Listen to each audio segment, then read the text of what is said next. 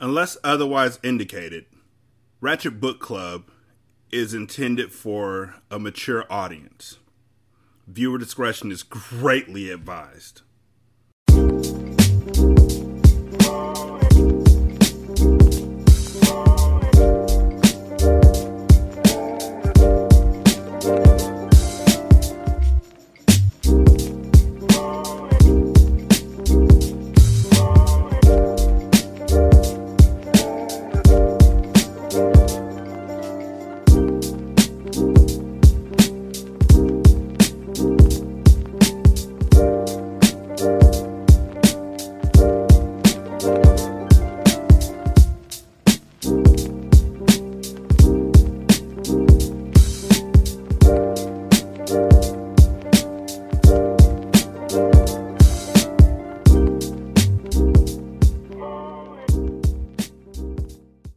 Ratchet Book Club. Hood Classics, Good Classics, Derek, sometimes Nisha. We in the building. You're welcome.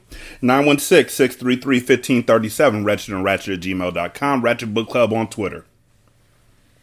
You can leave a review on Podchaser. Do it for episodes and shows. It's all good. You can also review on Apple Podcasts and Stitcher. You know, whatever your fancy. But just let me know where you left it at. Are y'all liking this book? Like, seriously. Somebody just told me that they were shocked that I gave them a good movie recommendation. I'm like, the fuck? I don't give bad movie recommendations. I tell you to avoid bad movies unless I like them, at which point there's something wrong with you for not liking it. So, in that, I guess I'm biased when I say this movie, this book, well, this book, definitely not the movie. This book is fucking fetch. It's fetch as fuck. It's fetch as fucking fuck, you fuckers. The movie, though? Oh, the movie can jump off a fence and kick itself in the dick. But the book? Mwah. If you ever get a chance to watch the movie, let me know that I'm right. Because trust me, whoever did that movie should be fucking ashamed of themselves. I used to think that Willy Wonka and the Chocolate Factory was the worst adaptation of a book until I saw this movie. Imagine, my wife and I had just gotten married. I was so furious about how bad this fucking movie was that I might have cussed. Which you don't do around your wife until like five years into the marriage. Also, see farting in the open. You don't use the bathroom with the door open until you're about nine years into a marriage. After that, all bets are off. I've said too much. Maybe I haven't. Chapter 15 Brian Cervier is pissed and worried. Sphincter gripping scared because he had Bobby Z and let him get loose. Find him, he tells Johnson. Johnson standing there in the parlor, hat in his hand from old fashioned manners, not from respect. The hat band leaves a red welt on his forehead, where his receding hair is going to gray. He stares at Brian. Johnson doesn't say it, but his look says it for him. The look says, Listen, you fat fuck. It's a big goddamn desert out there. Brian reads the look and answers the unspoken words. Bobby's a surfer boy dope peddler, Brian says. He's soft. He doesn't know the desert. Won't be no day at the beach. He did him so pretty good last night, Johnson says.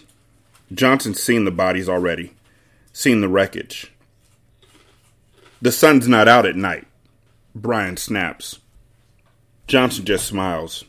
He figures he knew that already. Ain't all that hot this time of year, he says. It's still the desert, Brian screeches.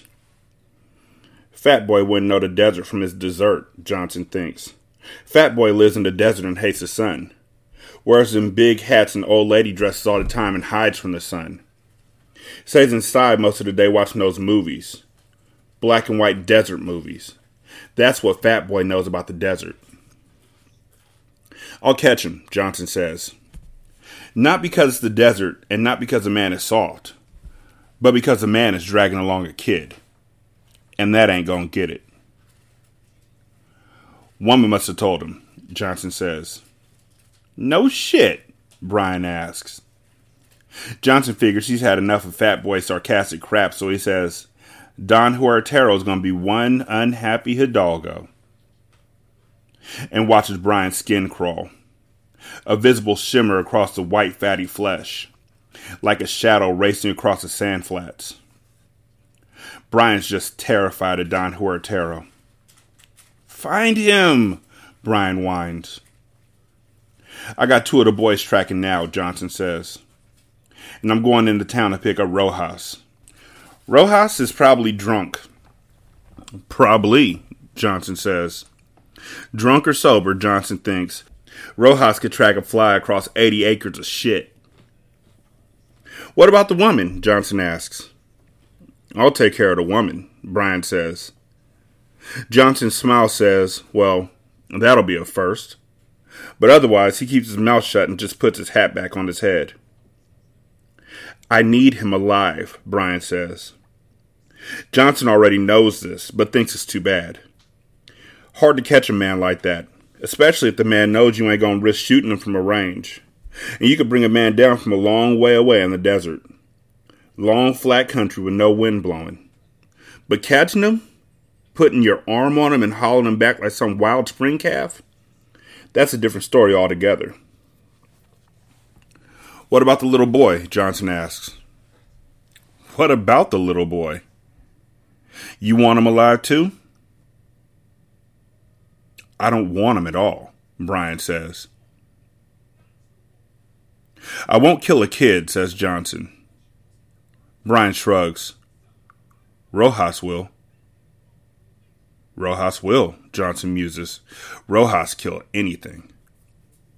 Brian watches Johnson's lanky frame duck under the Arab doorway, and Brian hates the big cowboy. Just fucking detests the Gary Cooper act, and if he didn't need Johnson run the place, he fires ass pronto.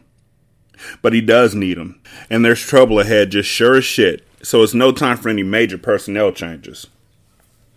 Another time, though, and Brian is looking forward to kicking Johnson's ass clear off the ranch fantasizes about Johnson ending his days as some broken down drunk in the gas lamp quarter in San Diego. Pictures the cowboy eating his beans off some hot plate in the SRO hotel with the smell of recent urine and imminent death unwashable from the walls. Fucking cowboy. For another time, though. As a young Milanese boy is now edging his way into the room, spying with almond eyes to see if the temper tantrum is done. Not now, Brian snaps, and the boy disappears from the doorway. Brian can hear his footsteps padding quickly down the hallway. Later, but not now, Brian thinks. Now, he has to deal with his dear old friend Elizabeth, who got him into this trouble. The cunt. Chapter 16 Brian comes into Elizabeth's room and sits down in the big wicker chair and looks at her. She's sitting up in the bed, her right wrist and left ankle cupped to the bedpost. She delicately crosses her right leg, as if her nudity would mean anything to him, but doesn't bother to cover her breasts. Brian can appreciate her body on a purely intellectual level. It is firm and well toned, and Brian can appreciate the hard work, the gym time he won't do himself, but insists upon his young men. For a moment, he idly wonders whether, if turned on her stomach, You've ruined the weekend, he says. May I have some clothes, please, Bry? He shakes his head. I've always found that naked people are easier to talk to. Something about vulnerability, I suppose. I feel pretty vulnerable. Well, girl, you should. They look at each other for a few seconds. Then Brian sighs. Love is a fucked up thing, isn't it? You got that right, Bry. You told him. Told him what? Come on. I don't know what you're talking about, Bry. Something to do with Bobby, maybe? Well, I figured that. I've always liked you, Elizabeth, Brian said admired you even. It's mutual, Brian. Haven't I treated you well? he asked. Very well. Giving you a place to stay? he asks. She nods. And then you do this to me? he whispers. Betray me? Put my business in jeopardy? My life in danger? She starts to lie again, but sees he's not going to believe her. So she goes the other way. Love's a fucked up thing, isn't it, Bry? Don't I know it, girl? He sighs. Don't I know it? This hangs in the air until he asks, Where's he headed? I don't know, Elizabeth answers. Honestly. I believe you, Brian says. Trouble is, Don Huertero won't. No? No. Although it would be more convincing if I at least made an effort to get it out of you. I understand. Oh, good, he says, oozing up from the chair. He slips his belt from the loops and wraps a tongue in around his hand. The buckle hangs loose and ready. Not my face, okay, Bry? She asks, her voice breaking. Just not my face. She shrugs and starts in, asking where's he headed, only lethargically. He doesn't think to ask why Bobby Z took the boy. Chapter 17 The boy is asleep on Tim's back. Tim's hefting him piggyback style and can feel the weight of the boy's sleeping head on his shoulder. The boy is easier to carry this way, dead weight like a pack. And Tim carried heavier in the war, in that other desert. But in that other desert, they were delivering cheeseburgers and corn on the cob, pink lemonade and chocolate ice cream. Ice cream in the damn desert, Tim thinks, which is when he was sure they were going to win. When old uncle started to bring them chocolate ice cream in the desert. Not here. Here he knows he can expect no help from Uncle Sam. Just the reverse, come to think of it. So he keeps the pace up and heads towards the mountains he could just start to see to the west. Head toward the mountains, Tim thinks. Isn't that some sort of beer commercial? Head towards the mountains is some kind of beer. But he can't let himself think about beer just now. As good as it sounds, because there ain't gonna be no beer, and there ain't gonna be no ice cream either. At least not until they get out of this desert. If they get out of this desert. Anyway, Tim thinks, if he didn't have the kid, he'd be jogging, pounding it out like at Pendleton or 29 Palms, and making good time. Beat his pursuers to the high ground and give them the AMF. Adios, motherfuckers. Vaya con Dios. But jogging just doesn't make sense carrying this kind of load. Sweat too much, Tim figures.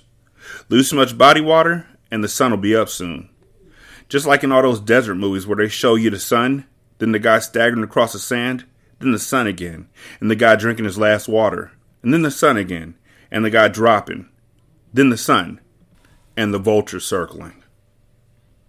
Well, shove that, Tim thinks, and fuck your Beau Geste.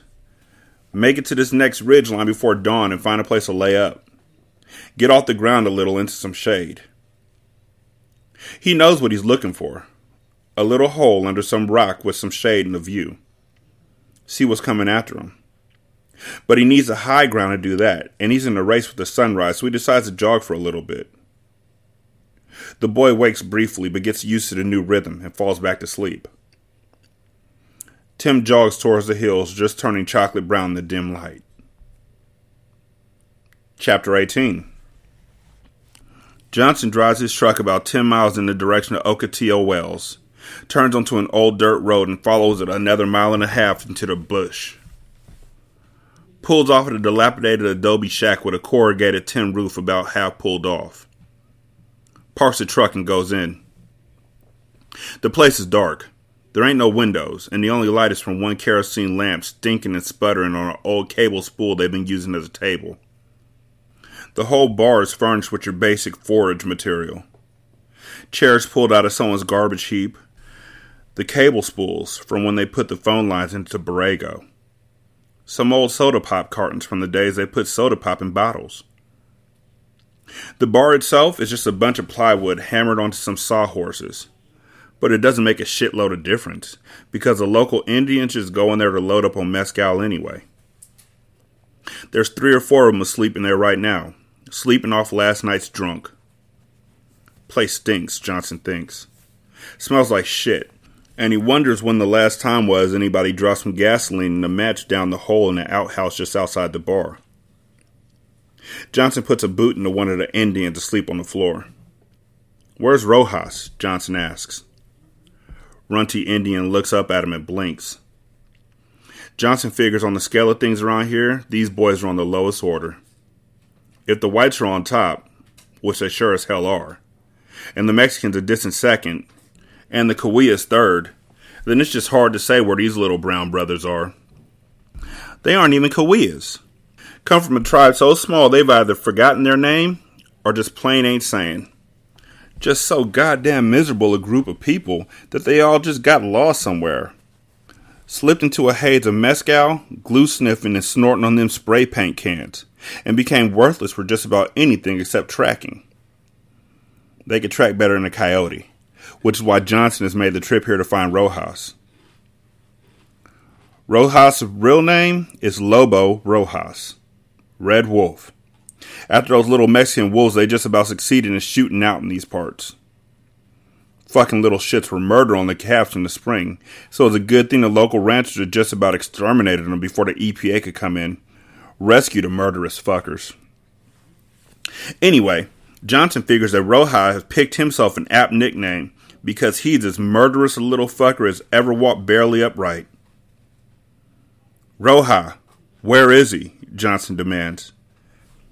In back, the man croaks. His eyes are crossed and there's a little ring of gold paint around his mouth. Gold is their favorite color for snorting, for some reason. In back. Johnson slips his pistol from his holster and kicks the door to the small back room open. Rojas rolls off the woman he's lying on and lands on his feet, his big goddamn knife held back near his ribs where no one can kick it out of his hand. His eyes are bloodshot and puffy, but still coal black and burning hot. It's true, Johnson thinks as he looks at the naked, runty Indian pointing a knife at him. Rojas wakes up angry. Johnson thumbs the hammer back and points the pistol at Rojas' square forehead. You spit at me, you little cocksucker, Johnson warns. I'll blow your head off. Rojas, he likes to spit when you first wake him up. I'll cut your balls off and feed them to this whore.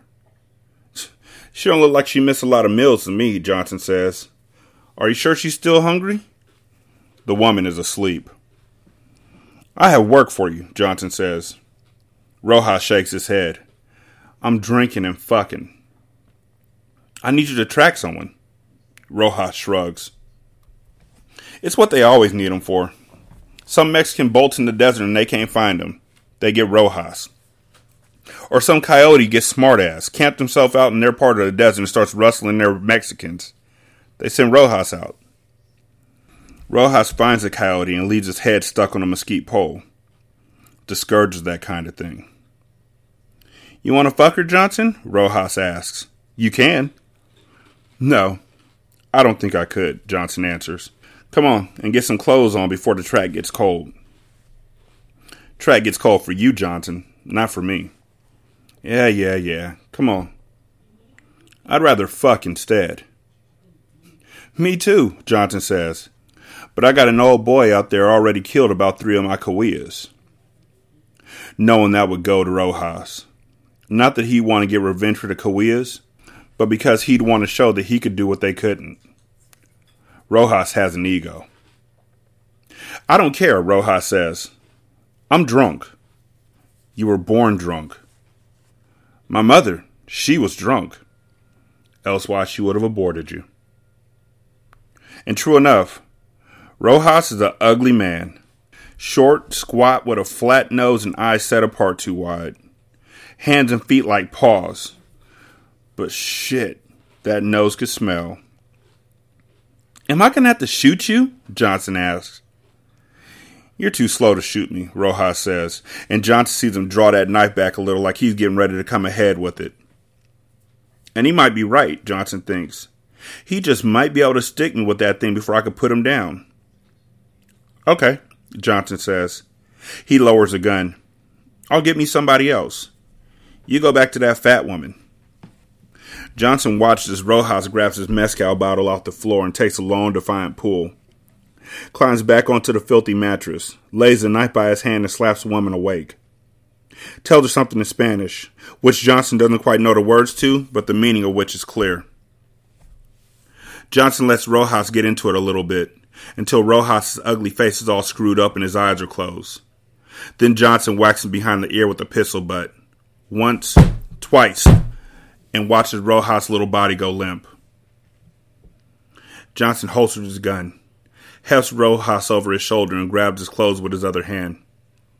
Tips his hat to the woman and carries Rojas outside and dumps him into the bed of the truck. There's already three of Rojas' buddies sitting like dogs in the truck, waiting. Already figured there was maybe some work. They could make some money and buy some mezcal or a case or two of tester. Johnson gets behind the wheel and heads back to the ranch and sighs. Chapter 19 Escobar's funeral is everything Garuza expected and more. The women are wailing like someone took their welfare checks from them, and the men are standing in their cheap suits looking grim faced even under the wraparound shades. To make Garuza's afternoon even happier, Escobar's younger male relatives are decked out in their very best Monday go to funeral gang attire. Clean white t shirts, pressed jeans two sizes too large, and Raiders jackets. Raiders jackets, Garuza thinks, like any of these glue sniffing mokes would know Kenny Stabler from a pimple on their asses. And they got the shaved heads, the badass cholo attitude, and they're giving Garuza the sole Anglo in the congregation, their very best teenage murderous looks. And if it wasn't Jorge's funeral, Garuza would like to take one or two of them outside in the alley and wash their mouths out with the barrel of his 9mm Glock. Leave their teeth like chiclets on the pavement and walk away whistling. But it is a funeral, and there's a truce of sorts on. Which is also a good thing, Garuza muses as the priest babbles on in Spanish because not only are Escobar's younger male relatives gangbangers, they bang for at least two different gangs that Garuza can recognize. There's a bunch from Cuatro Flats there, and TMC, and maybe even East Coast Crips. And all it would take is for one of these mental defectives to start throwing down for them to start blowing each other away. Which ordinarily, Garuza would consider not only entertainment, but a real benefit to society. Except today will be a real pain in the ass because he has business to do. So he sits, ignoring the dirty stares, and concentrates on the big photo of Escobar staring back at him from an easel by the coffin. Wonders what the Mexicans did in the days before Kodak, whether they stuck a painting of the deceased up there or what. And after an endless goddamn sermon by the Mexican priest, Garuza joins the line to file past the casket and pay his respects gives his sympathies to Jorge's weeping mother, a couple of sniffling aunts, two or three cousins, and then Jorge's brother asks to speak to him outside, which is what Garuza's been counting on. Jorge's brother is serious people. Old time Cholo ETA from the days when the Mexican gangs defended themselves instead of killing each other. Luis Escobar hasn't been crying either. Eyes dry as a stone, man, but black with anger. Luis has done long, stand up stretched in the joint, a murder too, and an aggravated assault. And he was an ETA leader in the joint, Garuza knows. Those black eyes that stared down the Panthers and the Aryan Brotherhood and the mob. And now he's out and running the old network. And the man is wearing a suit, Garuza notes. A real suit, not some baby gang clown outfit. He's wearing a good suit and showing his brother some real respect. You have to respect Luis Escobar, and Garuza isn't going to give him any shit. How'd this happen? Luis asks. Garuza shrugs. Jorge got fucked, Luis. By who? Informer he was working with. Name of? Garuza looks up and shakes his head sadly. Bobby Z, Luis. Bobby Z killed my brother, Luis asks. Bobby Z is not a killer. I don't know he pulled the trigger, Garuza warned. He might have had one of Huertero's men do that. Why? They had some kind of beef, I guess, Garuza says. You knew Jorge. He could be rough sometimes. Could make people angry. Anyway, don't worry. We're gonna find him. The agency is leaving no rock unturned until we find Bobby Z and bring him to. You won't find him, Luis says calmly. It's not a complaint, just a matter of fact. We'll find him. Which is what Garuza figures. Garuza knows most people think that California is more or less a part of the United States. But if you see what Tag Garuza sees, you know it's really part of Mexico. The Mexicans go around all but invisible, but they see everything, hear everything, and say nothing except to each other. Luis Escobar will have an army out there. A few soldiers actively looking, but a whole fucking county reporting anything they saw. You don't really see the Mexicans in California, Garuza muses as he looks at the stone cold figure of Luis Escobar. But they see you. Good luck, Tim Kearney. Now, Luis, Garuza says, I have to warn you against taking the law into you would come after me. Garuza pretends to think about that for a few seconds before he answers. No, Luis. You do what you do. Jorge was my friend. Carnal. Blood of my blood, Luis. Blood of my blood, my ass. The blood in my dick. Just so you know, Luis isn't even in the movie. I don't know how that makes sense, but he ain't. Chapter 20 One Way stirs under the park bench and pokes his eyes out from under his poncho hood. The clouds over the ocean are a rosy pink and the beach is deserted. He sniffs the air, looks around, and sniffs the air again. Then he crawls off from under the bench, straightens his stiff, cold knees, and contemplates the ocean. He smells the air again, scratches his scraggly beard, and runs his fingers through his long, dirty hair. He turns his back to the ocean and looks east to where the sun is just beginning to top the Laguna Hills smells the air to the east, looks back at the ocean again, then jumps in the air and shouts, He's back! He's back! Runs down to the ocean, jumps ankle deep into the low surf and starts splashing himself with freezing water, yelling, He's back! He's back! Bobby Z has returned! This goes on long enough to attract the attention of Laguna police, who are just so pleased that One Way is washing himself that they let it go for a while before hauling him to the clinic. One Way doesn't mind. Soaked with seawater, draped in a blanket, he sits handcuffed in the back of the cruiser, smiling, laughing, exclaiming the good news of all that will hear. Bobby Z has returned. He's coming from the east, One Way confides to the nurse. Chapter 21 Tim finds what he's looking for about an hour after dawn. He risks moving in daylight because he figured he had a decent lead. And anyway, he'd trade that risk for the right location to lay up. The right location is about 50 yards up a canyon in the lower reaches of the hills. It's a small depression underneath a rock shelf, and it's got a nice big rock in front of it.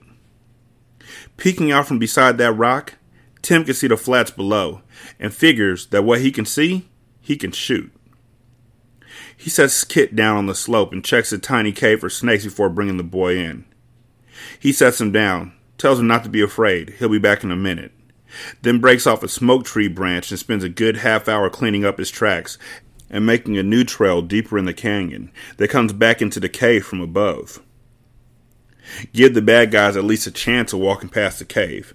And anyway, it's always preferable to shoot an enemy in the back if you have that opportunity. When he climbs back into the cave, Kit says he's tired of playing Marine. How about Batman and Robin? Tim asks. Kit dismisses this with a polite frown. How about X Men? Kit asks. Tim's not entirely displeased, because he whiled away a shitload of time in Saudi reading X Men comics while waiting for the A 10 to pound the Iraqis in the wet sand. You like X Men? Kit nods. Who do you want to be? he asks. Wolverine, Tim says. Unless you want to be. You can be Wolverine, Kit says. How about if I'm Cyclops? Okay. Okay. A minute later, Tim asks, Cyclops, are you hungry? I sure am, Wolverine. Tim unwraps two of the energy bars and hands one to the boy with a bottle of water. Then he starts to field strip and clean the rifle, an act as automatic and comforting to an ex Marine as saying the rosary is to a priest. The kid devours the energy bar, swallows some water, and asks, How about we're trapped in the desert and and bad guys are chasing us and we hide in this cave? Okay, says Tim. Sounds about right. Chapter 22 Monk's on his way to get a latte and The Economist and to sit outside savoring both when he hears the news of Bobby Z's return. The prophecy comes from one way, of course, freshly released from the mental health clinic and now striding the sidewalks of the PCH, proclaiming the good news of modern man. As a longtime Laguna resident, Monk knows one way only too well and is used to his lunatic rendition of the legend of Bobby Z. This morning, he even gets one way a dollar and is a little unsettled when the whack job crumples a bill and tosses it into the gutter, exclaiming, Who needs money? Bobby Z's returned to claim his kingdom. This last bit unsettles Monk some more, mostly for the reason that he has pretty much claimed Bobby's kingdom since the latter went off the screen about four months ago. Off the screen, literally, because Monk is a computer whiz who controls Bobby's interests stateside. On Monk's hard drives, floppy disks, and CD-ROMs are the codes that tell the whereabouts of the wages of sin. The immense fortune built on smoke. Lots of it. Wafting skyward from the best living rooms, patios, and hot tubs of the West Coast. Monk know where the treasure be. Aye, Jim. Knows further who the retailers are. Knows further that the Z Empire always on the cutting edge, is on the verge of going completely electric. Except, of course, for the hard cash that has been stored away against a rainy day. Which Monk has decided has arrived since Bobby went off the screen somewhere in Southeast Asia. Monk tried for months to raise a signal, tapping away at the keyboard like, Come in, Rangoon. But Bobby didn't come in. So after a while, Monk figured that his best friend Bobby had met his fate in the treacherous mountains of Southeast Asia. as had so many other American boys. And now, the empire was Monk's own, as was the stash of cash, Carl Sagan numbers, hidden for posterity. So Monk has, to his acknowledged shame, mixed feelings about one way prophesying Bobby's return. It's human nature, Monk muses. Original sin, perhaps, but man is just prone to the idea that if you hold somebody else's money long enough, you start to think it's yours. Monk knows about original sin because he used to be a real monk. Left Laguna High for Notre Dame and took it all pretty seriously, as evidenced by the fact that he then entered the seminary and emerged a Jesuit priest. But even that level of commitment wasn't serious enough for James P. McGowan.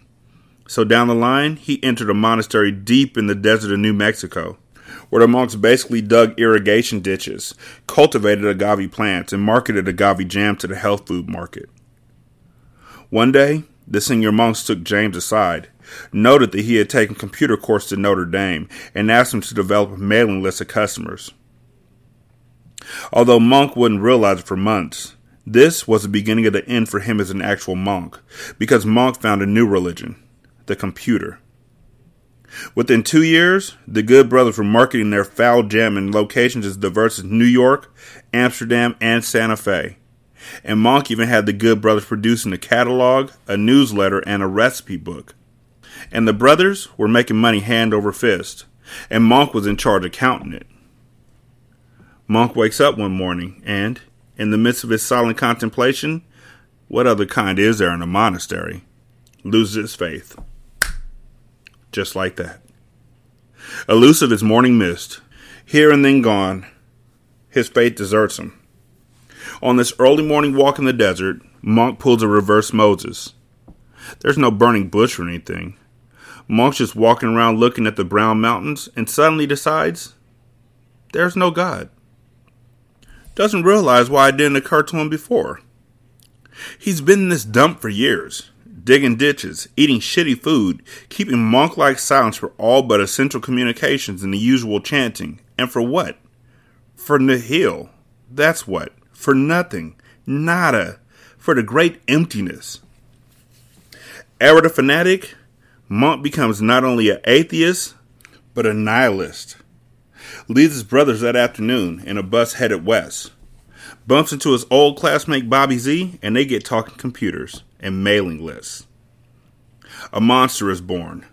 Monk attacks a dope trade with all the single minded fervor he once gave to God. Monk creates a worldwide communications and accounting system impenetrable to the mere mortals of the DEA, the FBI, or Interpol. The one entity he fears is the Society of Jesus. He knows from personal experience just how thorough they are, but they're too busy with their own rackets to take an interest in the Z Empire out of which flows everything Monk now possesses. An interesting career, an enormous house on Emerald Bay on a cliff hanging over the blue Pacific, and a seemingly endless supply of money. His own and now Bobby's. You've seen him? Monk asked one way. In here, one way answers, pointing at his own head. Monk figures that encompasses an entire universe of possibilities and starts to breathe a little easier. But you haven't actually seen him, Monk presses, in the flesh. Who has?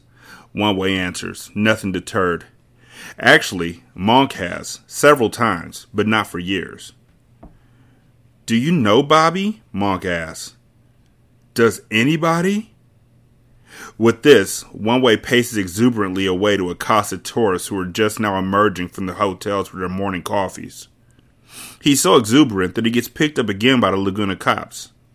Familiar with this problem, although not always to this degree, the Laguna cops know how to deal with it. They drive one way south on the PCH and drop him off. Then it's Dana Point's problem. For Monk, the issue isn't that simple. He gets his latte and his economist and sits outside at the bookstore come cafe, but can't quite concentrate on the future of the euro dollar. If Bobby's back, he contemplates, if the random elements of the universe have lined up in that precise order that will make one way for once cogent, then some interesting and unsettling questions must be answered. Why, for instance, hasn't Bobby contacted him? by fax, by computer, by messenger, even by the antiquated dead drop along the walk at Dana Point. Could Bobby the Boy Wonder have smelled a rat? Sussed out Monk's Prince John to his King Richard? If Z is back, Monk wonders, where is he? And what, pray tell, to do about him? Chapter 23 Johnson figures Bobby Z's gone to ground. Either that, or he's wandering around lost in the sagebrush, and they're going to find him dead in a day or two. Which might fry Brian, but ain't no sweat off his own dick, because riding around the desert watching Rojas and his three compadres sniff around like dogs gets positively tedious after a while. They picked up his tracks by the cliffside. Didn't seem like much point climbing down to see what was left of the moron to have flown the Humvee off the edge and Rojas, even drunker than a skunk, could tell Johnson that the white man they were looking for hadn't gone over the edge with the motorcycle. He'd walked west with the boy. Then the boy's tracks stopped. And it didn't take no damn Indian to look at those tracks and figure that the man had hefted the boy and was carrying him. The footprints in the sand were that much deeper. So Bobby Z was on the move, but a lot slower than he ought to be. So Johnson has sent Rojas and friends out on the trot while he followed it out of walking on horseback. Let Rojas run him down, pin him, and then figure out just how the hell to bag him. That old Mex wants him alive. So they're tracking him west, across the flats and into the foothills, and then up into a canyon. And the Indians are getting excited because they could sense the quarry slowing by his tracks. Johnson watching them work way out in front of him like dogs. Rojas starts up the canyon wall, then stops and starts backtracking, and Johnson takes that moment to wipe his sunglasses on the front of his shirt while the Indians are conferring. He puts the glasses back on in time to see one of the Indians drop like he's been shot. Shit, Johnson thinks. Forgot about that missing rifle. He wonders just where the hell a beach bum dope dealer learned to shoot like that. And even though he's probably out of range, slides off his horse and finds a rock to get behind.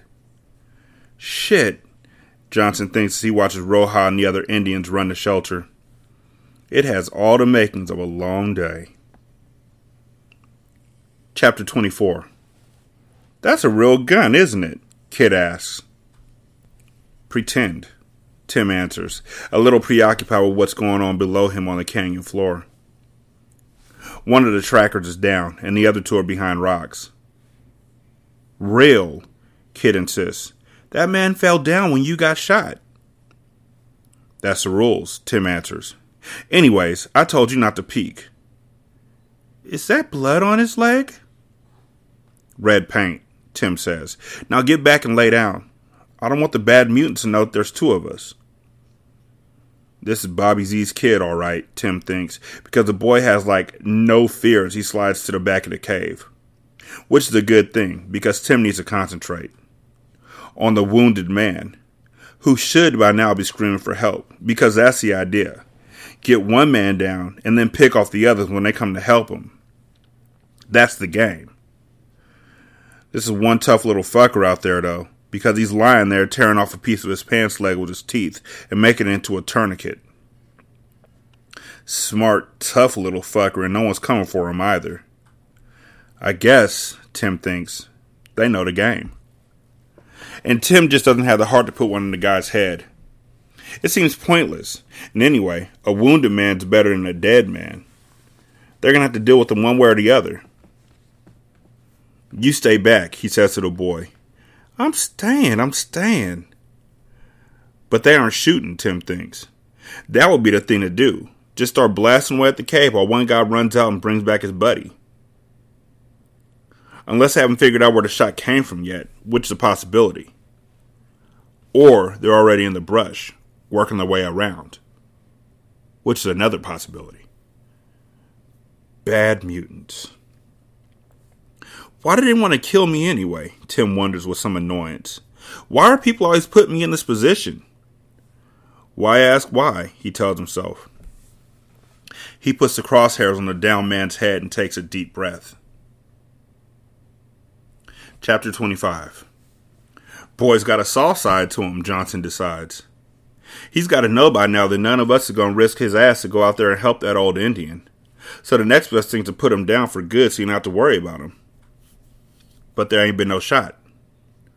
Boy's got a soft side to him.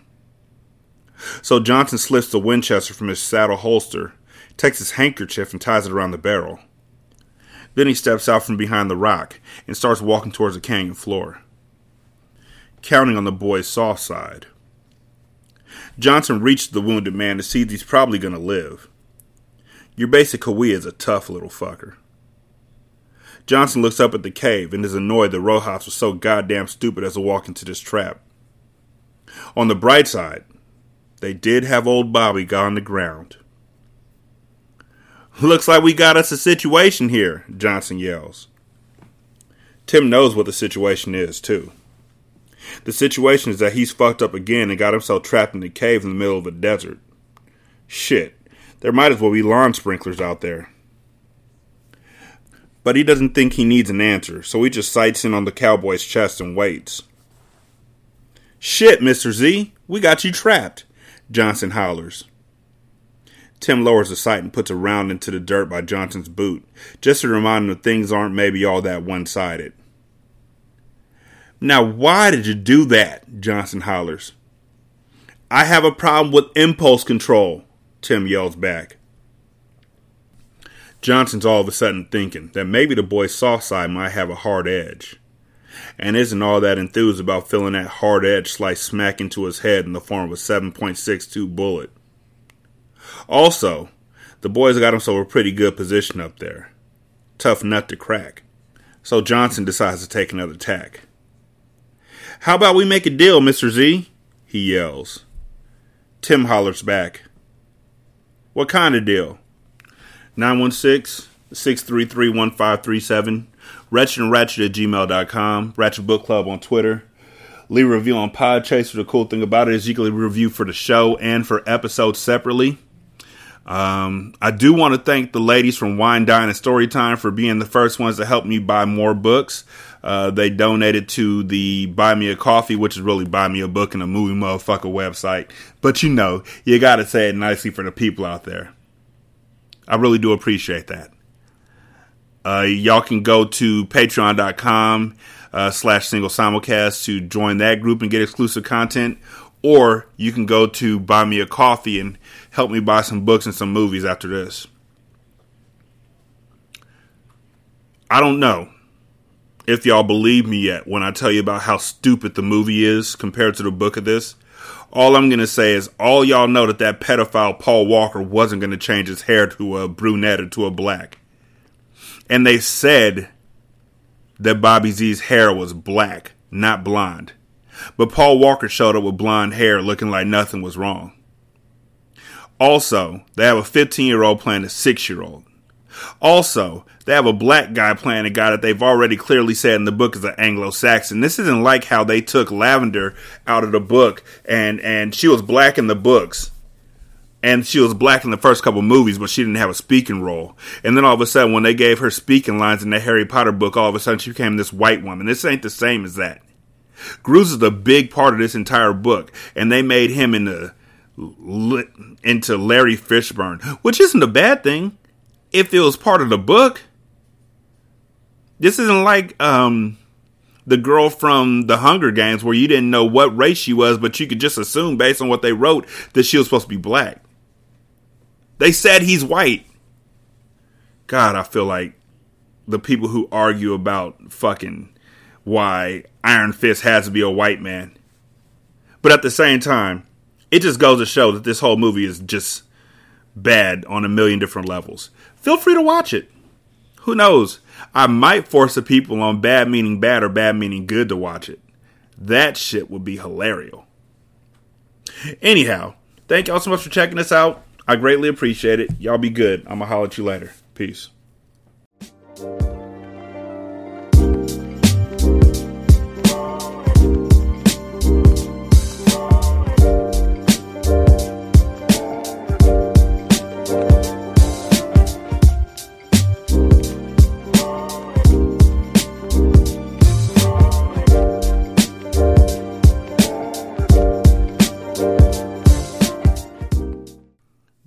Intro and outro to Ratchet Book Club is by That Kid Garan, and it's called Goodbyes. You can email him at tkgbeats94 at gmail.com for more information on how to lease this beat. This is Single Simulcast.